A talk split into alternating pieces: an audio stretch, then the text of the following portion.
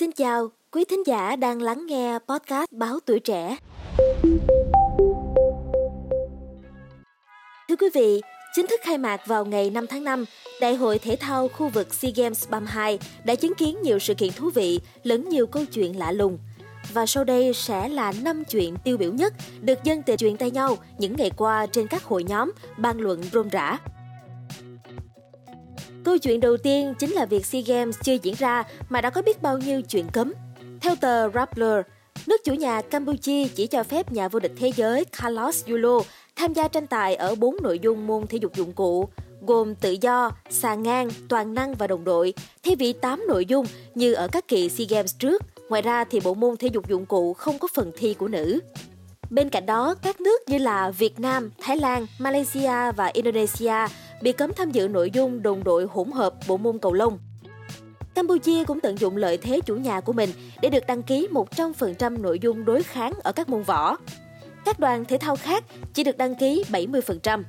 Ngoài ra, cờ vua còn bị loại bỏ để thay thế bằng cờ ốc. Câu chuyện thứ hai là một sự việc hy hữu diễn ra ở bộ môn đi bộ khi phải rọi đèn ô tô để trao huy chương.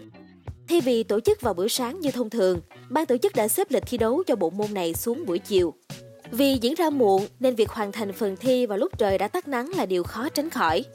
Hơn nữa, khu vực thi đấu tại Angkor Wat, Siem Reap không có hệ thống đèn chiếu sáng, khiến việc tổ chức buổi trao huy chương càng thêm khó khăn. Thế là trong cái khó ló cái khôn, ban tổ chức đã linh động sử dụng đèn của ba chiếc ô tô để thực hiện màn trao giải độc nhất vô nhị. Hai vận động viên Việt Nam ở môn đi bộ là Thanh Phúc, huy chương vàng và Thành Ngưng, huy chương bạc cũng được trao huy chương trong khung cảnh đặc biệt này. Tiếp đến thì câu chuyện xếp lịch thi đấu kỳ quặc ở bộ môn điền kinh nữ cũng rất được chú ý và bàn luận.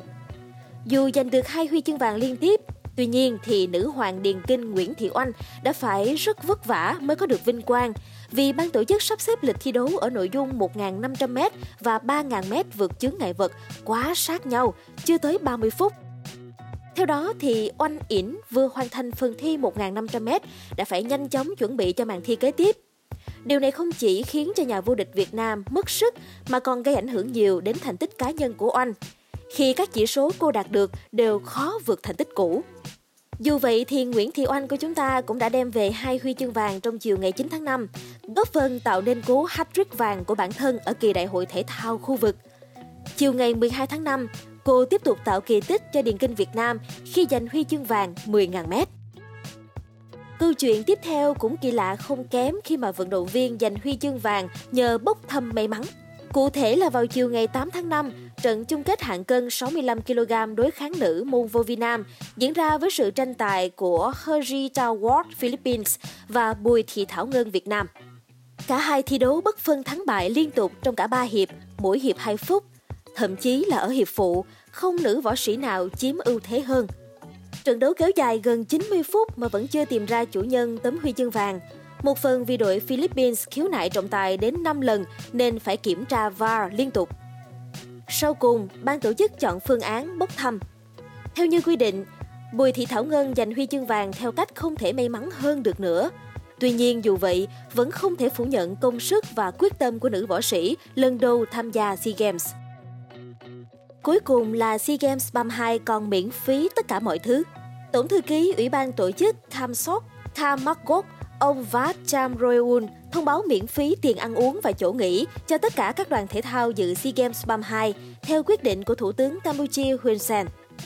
Trước đó, nước chủ nhà cũng phát đi thông báo miễn phí tất cả vé xem cho các sự kiện tại đại hội, kể cả phí bản quyền truyền hình. Và đó là những điều lạ lùng mà chỉ SEA Games ba mươi hai mới có. Cảm ơn quý vị thính giả đã lắng nghe số podcast ngày hôm nay. Đừng quên theo dõi để tiếp tục đồng hành cùng podcast Báo Tuổi Trẻ trong những tập phát sóng lần sau. Xin chào tạm biệt và hẹn gặp lại!